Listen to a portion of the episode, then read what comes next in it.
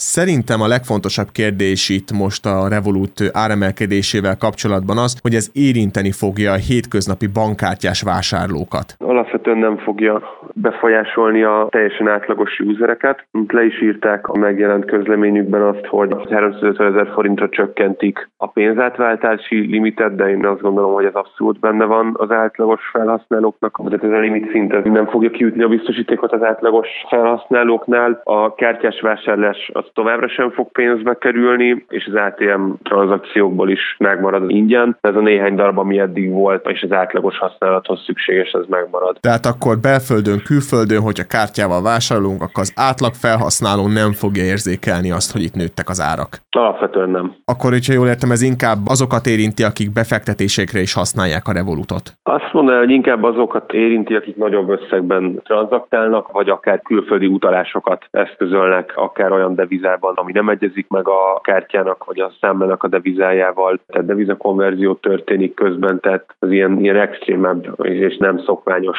tranzakciókat és felhasználást érinti. Egy kicsit azért talán, na, nem is azt mondom, hogy meglepő lehet, csak nyugtalanító, hogy ugye most bejött egy ilyen a gazdaságot elég súlyosan érintő válság, mint amit most ugye a koronavírus hozott magával, és hát a Revolut ugye már is a bizonyos díjainak az emeléséhez nyúlt. Kell tartanunk attól esetleg, hogyha is jön egy második hullám, vagy tényleg nagyon elhúzódik itt a járvány okozta hatások, akkor más pontokon vagy további emelésekhez nyúl majd a fintech cég? Én azt így megelőzve a válaszomat azt tartom nagyon nyugtalanítónak, és ezt évek óta is mondjuk a Fintech Világ rádió műsorban, hogy egyáltalán ingyen vannak szolgáltatások. Tehát alapvetően gazdasági egységről, egy vállalatról van szó, akinek kiadásai vannak, komoly kiadásai, a díjmentes szolgáltatásból pedig nem lehet fedezni szolgáltatásokat. Tehát alapvetően én mindig aggodalmamat fejezem ki azzal kapcsolatban, hogy ezek a nagy neobankok vagy, vagy bármilyen más fintech cég ingyen szolgáltat. Én szerintem ez nem jó. Az embereknek nem azért kell használni ezeket a szolgáltatásokat, mert ingyen vannak, hanem azért kell használni ezeket a szolgáltatásokat, mert jobbak, mint amiket a klasszikus pénzintézetek nyújtani tudnak. Tehát ilyen szempontból én szakmai szemüveggel azt mondom, hogy minden egyes ilyen lépésnél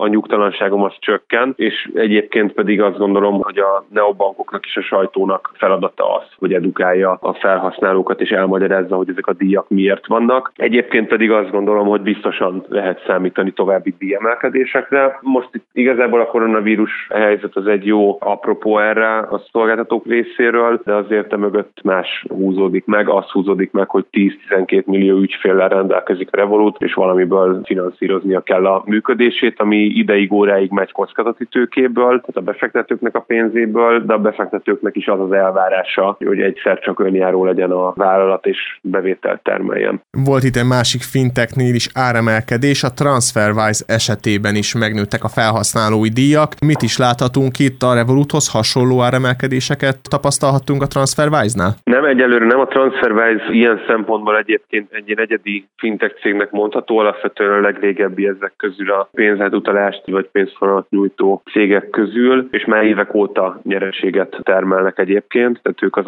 alapszolgáltatásukat pénzért adják, a deviza konverziós szolgáltatást sokkal kedvezőbben, mint a banki szolgáltatók, de pénzért adják, és használják is az ügyfelek. Éppen nemrég jelent meg egy olyan hír, hogy két milliárd angol fontot elérte az éppen aktuális ügyféletéteknek a, a mértéke a cégnél. Ez az árváltozás, ez a betéti kártyájukat érinti, ahol bevezetek egy 2000 forintos kibocsátási árat, ami a Revoluthoz hasonlóan egyébként nagyon részletesen és jól érthetően leírnak, hogy mit fedez. Ez a postaköltséget fedezi, kártyának a gyártási árát fedezi, illetve egy-két további adminisztratív költséget fedez. Ez egyébként tényleg megint csak nagyon izgalmas, hogy eddig gyakorlatilag ingyen adtak mindent itt is, és még a postaköltségeket is átvállalták az ügyféltől, ami én megint csak azt gondolom, hogy nem feltétlenül szükséges és nem feltétlenül jó.